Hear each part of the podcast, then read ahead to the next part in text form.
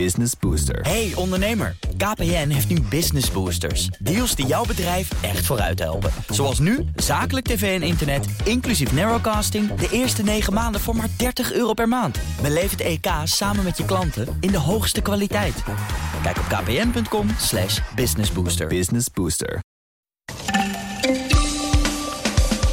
Hackers vallen bedrijven steeds vaker binnen via leveranciers. Wat we zagen bij SolarWinds was maar het topje van de ijsberg. Het vertrek van Heineken-topman van Boxmeer vorig jaar heeft het bedrijf 12,5 miljoen euro gekost. En 7 miljoen daarvan is belasting, omdat er sprake was van een excessieve vertrekvergoeding. En vanaf vandaag hebben we recht op reparatie van apparatuur. Wat vooral betekent dat fabrikanten reserveonderdelen langer moeten blijven leveren. Maar apparaten hoeven nog niet zo ontworpen te worden dat je ze ook echt kunt repareren. Dit is Nieuwsroom, de dagelijkse podcast van het Financiële Dagblad en BNR Nieuwsradio. Met het nieuws verteld door de journalisten zelf. Ik ben Mark Beekhuis en het is vandaag maandag 1 maart. Hallo Jan Braaksma van het Financieel Dagblad. Goedemorgen Mark. Mooi moment om over Heineken te praten. Zo vroeg in Ja, de ochtend. maandag hè? En eh, een, eh, een bedrag van 12,5 miljoen euro. Ja, dat klopt. Flink veel geld. Waar gaan ze dat dan uitgeven? Aan het vertrek van hun vorige topman, eh, Jean-François van Boxmeer. Ehm, de man heeft eh, bijna 36 jaar eh, bij Heineken gewerkt, waarvan ongeveer 15 als CEO. Vorig jaar is hij vertrokken, opgevolgd door Dolf van der Brink, die ook al zijn hele leven bij, bij Heineken werkt. En ehm, eh, nou, het, het verhaal was dan, iemand vertrekt altijd in, in goed overleg. Eh, en bij dat goede overleg eh, hoorde dan een, eh, een vertrekpakket. En dat heeft Heineken 12,5 miljoen gekost, blijkt uit het jaarverslag dat ze vorige week, geloof ik, gedeponeerd hebben. En waar ik op mijn vrije vrijdag lekker de kleine letjes van heb gelezen. 12,5 miljoen. Dat is een serieus vertrekbonus. Ja, klopt. Daar gaf 5,5. Het, het is eigenlijk opgebouwd uit drie delen. Het eerste is eh eh 5,5 miljoen euro aan, eh, aan cash die Heineken naar Van Boxmeer overmaakt. Ehm, daarnaast is er nog een regeling waarin Van Boxmeer de komende twee jaar mee blijft doen met de lange termijn bonus van Heineken. Dus ondanks dat hij niet meer in dienst is, kan hij nog wel een bonus, of twee bonussen eigenlijk, eh, incasseren. Hangt er vanaf hoe goed het, zijn opvolger het eigenlijk doet. Ja. Ehm, en Heineken moest een keer afrekenen met de Belastingdienst. Eh, en dat heeft ze nu eh, 7 miljoen gekost. Eh, want de Belastingdienst heeft eh, ooit een regeling in het eh, leven geroepen, of waarschijnlijk toen een, de minister van Financiën. Ik vermoed dat dat Jan Kees de Jager was, of misschien Wouter Bos, die in de tijd na de crisis aan het roer stond. En die hadden toen een wet bedacht om excessieve gouden handdrukken te ontmoedigen. En 5,5 miljoen is een excessieve gouden handdruk. Ja, het is al excessief vanaf het moment dat jij eh 559.000 euro per jaar verdient en eh, je vertrekvergoeding hoger is dan dat. Dus eh, het gaat echt over topmanagers en, eh, en dat soort eh, functies. En ja, alles wat daarboven is, wordt heel zwaar belast. Daar moet je 75% belasting over betalen. Ja, en ehm, eh, het was ooit bedoeld om dit soort praktijken te, te ontmoedigen. Ehm, en dan vooral in de financiële sector. Het is een wet van vlak na de crisis. Toen was iedereen boos op banken. En iedereen kent nog het, het voorbeeld Rijkman Groening. Die eh, eh, zijn aandelen en, en opties verkocht. Toen ABN eh, verkocht werd en daar heel veel mee verdiende. Daar werd heel Nederland boos over. Dat had trouwens niet iets uitgemaakt als deze wet er was. Want er was een andere regeling. Maar goed, iedereen was boos op bankiers. Die allemaal zakken geld meekregen als ze de deur uit werden gestuurd. Was het beeld toen in ieder geval.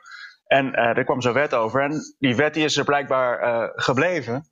En daarom mag Heineken nu nog 7 miljoen ja, belasting, eigenlijk een soort belastingboete betalen over dit vertrekpakket van, eh van Boxmeer.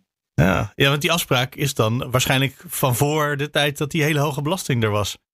Ja, het is een afspraak uit eh, waarschijnlijk uit 2005. Toen, eh, ik, ja, ik ken zijn contract natuurlijk niet, maar hij is sinds 2005 CEO. Dan maak je ook afspraken over, eh, niet alleen over wat ga ik nu verdienen, maar ook wat gebeurt er als ik vertrek. Ja. Ehm, en eh, daar, daar beroept Heineken zich ook op, want zijn eh, vertrekbonus of zijn vertrekpremie is eigenlijk een, eh, is hoger dan zijn jaarsalaris. En dat mag tegenwoordig eigenlijk niet meer van de Nederlandse Corporate Governance Code. En Heineken zegt ook steeds, ja, wij, in hun jaarverslag zeggen ze dat al echt al jaren, wij, hebben die afspraken al lang gemaakt met de heer van Boxmeer. Al ver voordat die code van, van kracht werd. dus het mag niet meer van de code, maar het moet van het contract. Ja, precies, precies. Maar je moet me nog even helpen, helpen rekenen. Want als je nou 5,5 miljoen krijgt en je zei net 75% daarover is belasting. Ja. Dan kom je toch nooit boven de 5,5 miljoen uit, maar ze moeten 7 miljoen belasting betalen. Klopt, en dat is het deel wat uh, uh, over de lange termijn bonus, waarvoor hij nog twee jaar mee. Oh ja. Uh, die is namelijk ook wat waard. We weten nog niet precies, want we weten niet hoe goed Heineken het de komende jaren gaat doen. Maar goed, Heineken en de Belastingdienst hebben daar een inschatting over gemaakt. Um, en een soort voorafrekening gedaan. Van nou ja, onder deze omstandigheden kunnen we verwachten dat het pakket ongeveer x, y, z waard is. En zo komen we dus inderdaad op zo'n hoog bedrag. Dat is trouwens leuk, want dit is uh, de bargains die ik zo meteen uh, uh, mag gaan maken. Of die, oh, mag jij dat doen? oh shit, dat mag ik eigenlijk niet vertellen, hè? Nou, het is, ik heb één keer eerder in deze podcast, in de afgelopen twee, drie jaar, iemand zover gekregen dat hij het wel wilde onthullen. Dat hij het vandaag ja. of zij het vandaag.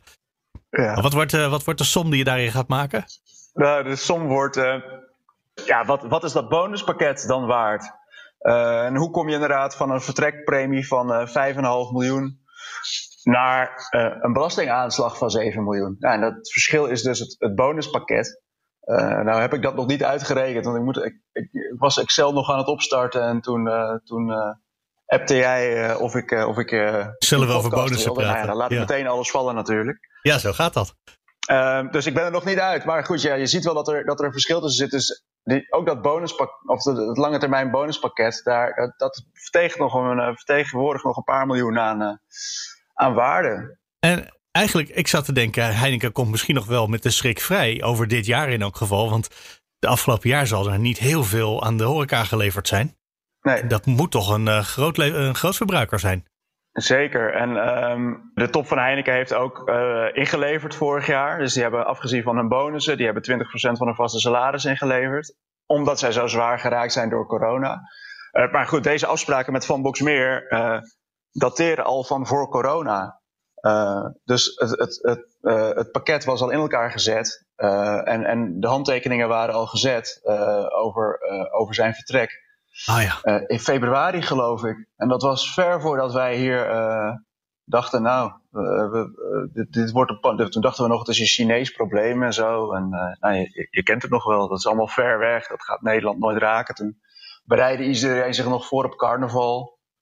ja, precies. Ja. Ach, dat, dat waren nog eens tijden.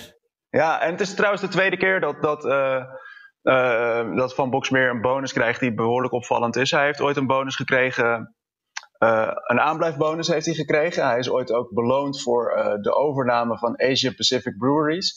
Dat waren uh, bonussen waar aandeelhouders niet zo blij mee waren.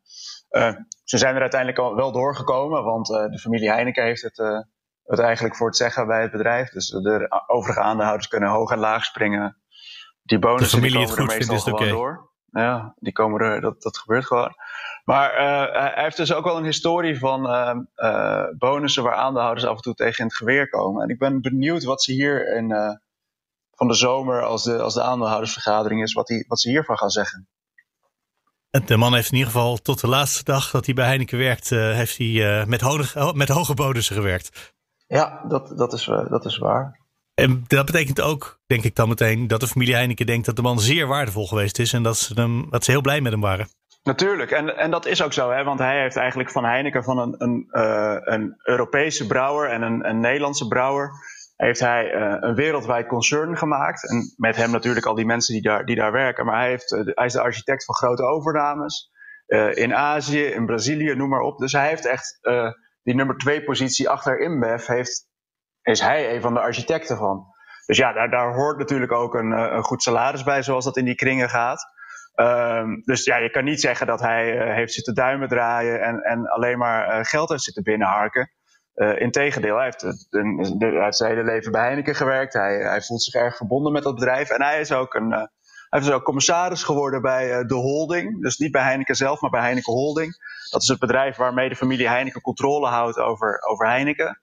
Um, dus je kan wel, ja, kijk, de familie is heel blij met hem. nou ja, dat, dat blijkt ook wel uit die plek die hij daar heeft gekregen. Die, Ja. Het is een soort, uh, soort functie waarbij je echt dicht op de macht zit uh, binnen dat concern. Ehm, ja, en, en dus ja, hij is het blijkbaar waard geweest. Jan Braksma, dankjewel. Graag gedaan. Hallo, Caitlin Stoker van het Financieel Dagblad. Hi Mark van BNR. We gaan het zo hebben over het recht op reparatie. Dat vind ik op zich wel mooi dat je daar recht op hebt vanaf vandaag. Uh, maar eerst even, want je hebt vandaag met twee stukken. Je staat vandaag met twee stukken in de krant. Gaan we het hebben over een uh, scheikundeles die je op afstand hebt gevolgd. En trouwens, alle leerlingen of studenten die die les volgden, volgden hem ook op afstand hè, in hun eigen keuken. Ja, klopt. Een digitale praktijkles. Het, het kan. Ja. En het moet ook in deze tijd. Ja, precies. Normaal zou je dat in het scheikundelokaal doen en dan uh, is alles geregeld. Ja. En als ik het stuk lees, is dit, uh, het is goed doordacht. Maar ik loop toch nog steeds tegen allerlei praktische problemen aan, hè? Ja, nou ja, het is heel leuk om, om te zien dat de, de, de kleine onhandigheden die je wellicht in een lokaal hebt, ook gewoon digitaal plaatsvinden. Ja, maar dan uitvergroot, toch? Ik bedoel, ja. als je, in dit geval gingen ze natriumacetaat maken. Ja. Waarvan ik eigenlijk ja, niet eens precies weet wat het is. Maar dat, is dat een stof om, uh, om voedsel houdbaar te maken of zo?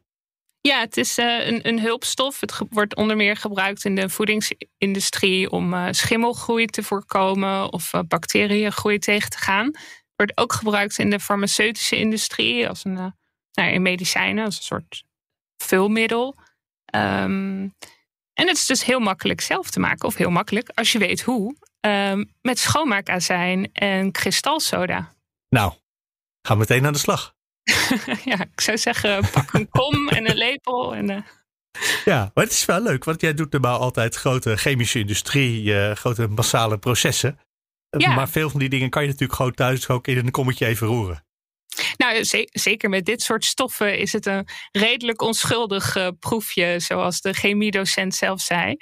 Uh, dus ja, het is heel leuk om dat een keer niet uh, te zien op een, een grote fabriek waar je allerlei beschermende kleding aan moet, maar gewoon in de keuken bij, bij de eerstejaarsstudenten, leerlingen van het MBO in Eindhoven. Ja, op zich zijn die die, die, die beschermende kledingdingen zijn wel leuk, toch? Als je dan over zo'n bankje heen moet stappen. En aan de andere kant een bepaald soort schoenen aan moet hebben. En zo'n pak. En helemaal ingeritst en alles. Ja, dat voelt altijd heel. Dan ben je echt op reportage. Ja, ja. nou ja, daar, dat, ik vind het zo leuk ook dat er dat soort stukken in de krant af en toe staan. En ook praktische dingen als. Ja, je zei al schoonmaakazijn. En dat stinkt natuurlijk eigenlijk een beetje. Ja, ja en dat dat dus een probleem is. Ja, opeens ga je, krijg je vanuit, een, vanuit zo'n leerling de vraag van uh, meneer, uh, uh, nou ja, het goedje moest gemengd worden en dat moest daarna 24 uur rusten. en nou ja, dan is er, is er zo'n leerling die zegt, ja meneer, mag dat ook op het balkon? Want het stinkt best wel en nou ja, we wonen niet zo groot en het, mijn ouders vinden dat vervelend. opeens ga je daar heel anders over nadenken. Ja, in een, in een lokaal heb je dat soort ongemakkelijkheden niet. En mocht dat eigenlijk? Kon het op het ja, balkon? mocht. Ja, ja. Kijk aan. Dat is geen probleem. Ook opgelost. Laten we het gaan hebben over het andere onderwerp waar we het ook over moeten hebben. Het recht van reparatie of het recht op reparatie. Je hebt Ja. een uh, meestal elektrisch apparaat dat uh, na verloop van tijd altijd het begeeft. En vanaf Ja. vandaag hebben wij het recht dat iemand dat kan repareren. Ja, ja, zeker. Nou, willen, het, het toeval wil trouwens dat uh, ik uh, heb dit stuk geschreven samen met de collega Jeroen Groot. Uh, en tijdens de dagen dat we hiermee bezig waren, heb ik mijn smartphone laten vallen. Ja. Schermstuk. Dus ik ga mij zeker beroepen op het recht op reparatie. Je hebt Um, even gewacht tot vandaag mee naar de, naar de winkel te gaan. Nee, nee, nee. nee. In, in dit geval uh, is het van een, um, een, merk dat een gesloten systeem heeft. Um, maar nee, recht op reparatie gaat erover uh, dat meer mensen die goederen die stuk gaan, moeten kunnen repareren. En dat dit niet alleen maar door de uh, professionele reparateurs gebeurt. Oké, okay, want normaal inderdaad als je telefoon en je zegt een gesloten systeem, dat klinkt als Apple of zoiets, of Samsung misschien. Mm -hmm. Ja, ja, die zijn er wat huiveriger uh, voor. Die uh, nemen graag het hele toestel terug. En als het een beetje ingewikkeld wordt, krijg je een ander model, heb ik altijd het idee. Uh, maar mm -hmm. dat is natuurlijk zonde, want dan gooi je dingen weg en zij gooien hem weg. En ik heb, Ja. het is veel fijner als ze het gewoon voor je repareren. Dat is ook milieutechnisch beter. Ja, het scheelt dat er een nieuw product gemaakt moet worden. Het scheelt afval, zeker in het geval van smartphones, maar ook in koffiezetapparaten, wasmachines. Er zitten gewoon, eh, ja, er zitten grondstoffen, er zitten metalen. Ehm, nou ja, en als je dat weggooit, is het kwijt. Precies, dan moet je het weer opnieuw ergens uit de grond halen. Ja, als je het kan repareren en een tweede leven kan geven, dan ehm, zou dat de voorkeur moeten hebben. En betekent dat ook dat eh, de fabrikanten hun, eh, hun producten tegenwoordig zo moeten ontwerpen dat het ook mogelijk is om te repareren? Want zo'n iPhone bijvoorbeeld, er zitten helemaal geen schroefjes op. Die zit helemaal in elkaar, in elkaar gelijmd. Dus dat krijg je nooit goed uit elkaar als normaal mens. Ja, dat maakt het lastiger om, om te repareren überhaupt. Ja. Daar is nu ook een richtlijn voor. Dat heet de Ecodesign richtlijn. Daar, daar wordt vanuit Brussel naar gekeken. ehm, maar de, ja, op kortere termijn ehm, eh, ook in, in Nederland. En er is nu een, een nieuwe versie van die Europese wetgeving van kracht. Dus dat wordt hier ook belangrijker. En dat gaat er gewoon om dat een product eigenlijk bijna modulair wordt ontworpen. eh, of, of zo wordt ontworpen dat het makkelijker te repareren is. Bijv- Bijvoorbeeld als, een, als je camera van je smartphone stuk is, dat je camera vervangen kan worden, maar niet de hele smartphone.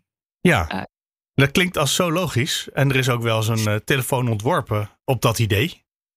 Ja, klopt. Maar ja, dat, heeft niet, eh, hey, dat is niet aangeslagen. Dat heeft Google opgekocht en daarnaast opgezet als project. Mhm. nou, wat heel erg grappig is, eh, of wat ik grappig vind in deze, deze discussie, is dat het bijna voelt als terug naar vroeger. Ehm, Ja, als ik eh, met mijn ouders in gesprek ga, die hebben het dan over dat ze vroeger eh, eh, producten kochten die twintig jaar meegaan. En dat als je nu ben je blij dat het vijf jaar meegaat, bij wijze van spreken. Ehm, en blijkbaar is daar dan toch wetgeving voor nodig om, om terug te gaan naar, ehm, ja, Ja. terug naar de toekomst, zeg maar. Oh, back to the future. En dat betekent ook dat misschien niet alleen eh, de, de- die telefoonfabrikanten zelf, maar dat er heel veel telefoonwinkels dingen moeten gaan repareren. En heel veel, eh, ja, nou ja, je had net een koffiezetapparaat. Het gaat waarschijnlijk voor van alles, van laptops. Eh, dit, en dat lukt vaak helemaal niet. Dan hebben ze de product, de, de onderdelen hebben ze niet meer, want het is een model van anderhalf jaar geleden.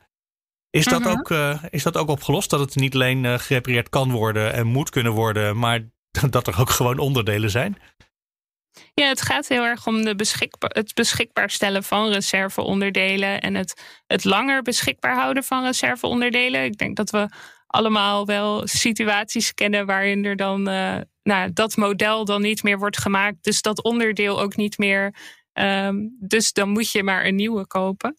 Ehm, en het gaat er niet alleen om dat de, dat de winkels het repareren. Het gaat er ook gewoon om dat, eh, eh, dat professionele reparateurs, maar ook bijvoorbeeld mensen van. eh, nou, we zijn langs geweest bij iemand die is vrijwilliger bij het Repair Café, eh, waar, waar vrijwilligers nou ja, de producten weer maken. Het, het, het zit in het woord. Ja.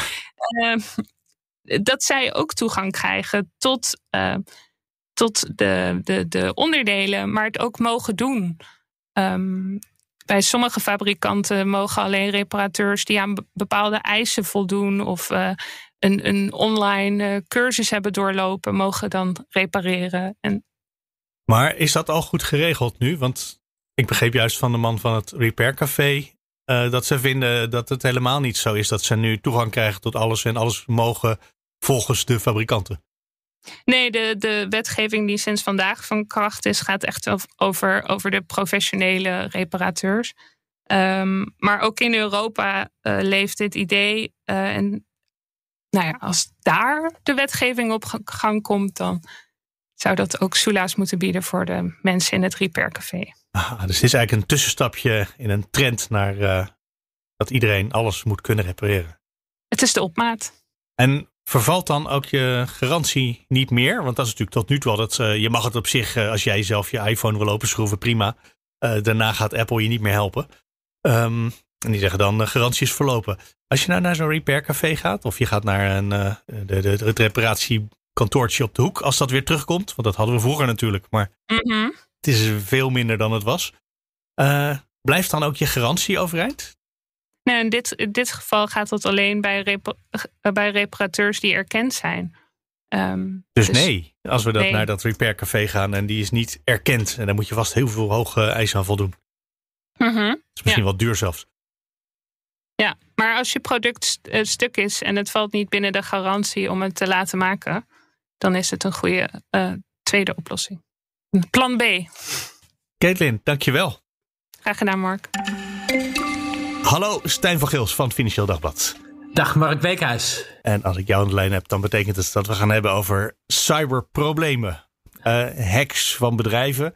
Het stuk wat jullie vandaag op de voorpagina van de krant hebben gaat over een soort trend onder hackers. Dat het niet zo mhm. handig is om één bedrijf te hacken. Maar gewoon als je nou de leverancier van een bedrijf hackt. Dat je dan eigenlijk gewoon ja, in één keer alle klanten misschien wel eh, binnen kan komen. Uh, ja. Dat is wel handig. Ja, en, en juist ook de klant waar je misschien in geïnteresseerd bent. En die, die leveranciers zijn lang niet altijd even goed beveiligd als de eindklant zelf. Um, dus is dat ook wel een, een makkelijke ingang. Uh, eigenlijk net zoals het vroeger in de, uh, de gevangenissen ging, dat je uh, niet probeert om met een helikopter die gevangenis te benaderen, maar het, het, het, via het bedrijf doet wat de was verzorgt. en zo geldt ja, een van de dienstverleners. En dan via de wasmand naar buiten. exact. Of de boekenkist. Dit is natuurlijk iets wat wij kennen sinds SolarWinds. Uh, ja, wat toen in ieder geval uh, heel groot in het nieuws gekomen is. Waarschijnlijk is dit het enige wat wij weten, maar gebeurt er veel meer. Dat is in ieder geval wat ik hoor. ja, breed over verschillende deskundigen. Dat dat, dat, dat veel meer gebeurt. SolarWinds was een, ja, een groot softwarebedrijf uit de VS. wat applicaties maakt om je netwerk te beheren op een of andere manier uh, zijn kwaadwillenden daar binnengekomen in de software. En die hebben een achterdeurtje in een update gemaakt. Ja, zodat ze op die manier binnen 18.000 bedrijven vrij, vrij konden kijken uiteindelijk. ja, bedrijven en, en, een dus- groot aantal Amerikaanse overheidsinstellingen ook. Hè, tot en met het ministerie van Defensie en toe. Uh, tot het ministerie van Defensie, Microsoft, uh, ja. uh, FireEye. Daarmee kwam het naar buiten. Een, een groot cyberveiligheidsbedrijf.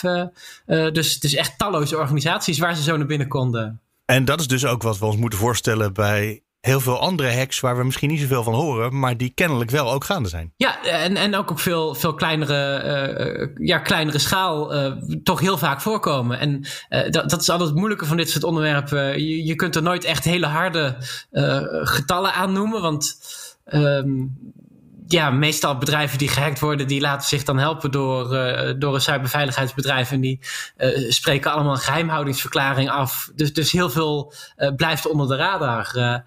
maar ja, dit soort hacks van leveranciers gebeurt dus regelmatig. en niet alleen bij de makers van software, maar ook bijvoorbeeld een, een bedrijf wat regelt dat, dat jouw netwerk functioneert en niet, niet per se de, de software levert.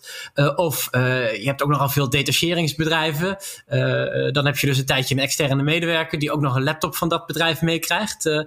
Ja, ook dat is een mooie ingang om je uiteindelijke doel binnen te komen. Ik heb een tijdje gewerkt bij zo'n bedrijf. Daar was het veiligheidsrisico wel bekend, want wij werden eigenlijk vooral gewaarschuwd dat nou, ze kijken eerst naar de schoonmakers en daarna naar de gedetacheerden. Ja. Dus als er iets mis was, ja, dan hadden wij het gedaan. Want schoonmakers hadden helemaal geen toegang tot de computers. Zijn er nou aanleiding om dit vandaag de eh, voorpagina van de krant te schrijven? Zijn er voorbeelden waarvan je zegt, ik weet dat het daar en daar op het ogenblik misgaat? Staat nog niet in stuk, maar uh, het, dat speelt. Uh, nou, wat, wat in het stuk staat is uh, dat onlangs bij een, een, een, groot ehm, managed service provider, dus, dus een IT-bedrijf wat onder andere diensten voor de overheid levert, dat dit ook gebeurd is. Ja, dan welk bedrijf het gaat, weet ik nog niet. Maar daar wil ik, wil ik verder nog, nog wel naar gaan kijken. Maar verder is er niet keihard een aanleiding waarom dat het nu uh, vandaag op de voorpagina staat of morgen. Dat, ja, dat, dat is eigenlijk met dit soort, soort trendontwikkelingen. Um, ja, de trends zijn bijna per definitie heel geleidelijk. En, en wanneer is dan het moment dat je daar echt, echt nieuws van maakt? terwijl dit wel juist hele relevante ontwikkelingen zijn om als, als onderneming rekening mee te houden. Het is de onderstroom eh, van wat er eh, gebeurt natuurlijk, die de richting ja, bepaalt. Exact. Is, is het ook dan meteen een businessmodel voor andere bedrijven weer, die ervoor zorgen nou ja, die, die, die, zien nu het probleem en die je komen helpen om te voorkomen dat je last krijgt, dat je last krijgt van gehackte leveranciers. Dat soort zaken. Uh, ja, zeker. Natuurlijk zit daar business achteraan. Uh, en, en het grappige met dit soort leveranciersaanvallen uh, is dat juist ook die cyberveiligheidsbedrijven een interessante target zijn om, om binnen te komen. Ja, want die mogen alles in het netwerk. Dus je ziet zelfs wel eens dat, uh, ja, dat je bedrijven hebt die, uh, uh, die een leverancier nemen om zich veilig te houden. En dan vervolgens via die leverancier gehackt worden. Dus, dus ook, ja, ook het hebben van zo'n bedrijf is geen garantie dat het, dat het dan veilig is. Is eigenlijk bekend wie er hierachter zit, wie dit soort aanvallen doet? Want het klinkt wel, ja, als je bij een, een computerbeveiligingsbedrijf inbreekt, dat is niet voor beginners, denk ik. Uh, nee, zo'n zo hele grote hack uh, zeker niet. En dat zijn eigenlijk per definitie wordt gezegd de staatshackers. En daar zitten dan bijvoorbeeld Rusland, China achter waarschijnlijk. Noord-Korea, Iran ook. dat, dat, dat zijn de landen waar je aan moet denken. Uh, voor echte hele complexe uh, inbraken. Uh, en de, de, de minder complexe inbreek, inbraken, dat zijn ook wel gewoon de criminelen die denken, nou het is makkelijk om, om via dit, dit ID-bedrijf of zo binnen te komen, wat toevallig niet zo goed beveiligd is. En dan kan ik op die manier een hele hoop slachtoffers maken. Dus ja, wat dat betreft afhankelijk van de schaal, maar waar je begon, en volgens mij hebben we het daar in deze podcast een tijdje geleden ook wel over gehad dat de IVD ook waarschuwt voor uh, China als hacker en Rusland tot op zekere hoogte. Maar vooral dat de Chinezen erg veel willen weten van wat wij kunnen en hoe we dingen doen. Hè? Ja, en, en, en die daar verschillende strategieën voor hebben. En, en dit is er eentje van. Uh, een, andere strategie is ook het investeren in, uh, in juist bedrijven met, met interessante technologie. Um, ja, en, en om via de achterdeur ook aan meer, meer kennis te komen, dat, dat wordt ook gebruikt. Nee, van Gils, dankjewel. Graag gedaan. We komen bijna aan het einde. Maar heel snel nog even terug naar de podcast van afgelopen donderdag. Daarover mailde namelijk Robin. Hij mailde naar nieuwsroom.bnr.nl of nieuwsroom.fd.nl. En we hadden het op donderdag over de vraag of er een supermarktkartel is. De supermarkten hebben buiten de CAO om allemaal de lonen een beetje verhoogd. En Robin mailt, wat mij aan dat verhaal opviel, is dat zo'nzelfde situatie zich ook heeft voorgedaan in de metaalsector. Eind 2018 is dat gebeurd bij de CAO voor de metaalelektro. Vanuit de FME is toen aan de bedrijven geadviseerd om de salarissen per 1 december met 2,5% te verhogen. En een paar maanden later kwam er toen wel een CAO trouwens. Dankjewel Robin voor je mailtje. En dankjewel trouwens aan iedereen die mailt. Ik probeer altijd terug te mailen, maar lukt niet altijd. En de laatste tijd valt mij op dat jullie vaak onder je mailtje schrijven... ik hoop dat je mijn naam niet noemt als je dit in de podcast gebruikt. Eigenlijk doe ik het in de podcast het liefst wel met naam. Maar als trouwe luisteraar is het je misschien opgevallen dat ik altijd alleen maar de voornaam noem. In elk geval met e-mails is dat zo. Als iemand twittert en bij Twitter een volledige naam staat, dan heb ik die ook wel eens gebruikt. Maar in principe gebruik ik alleen de voornaam, omdat dat vaak meer dan genoeg is. En tot zover de dienstmededelingen. Heel graag tot morgen.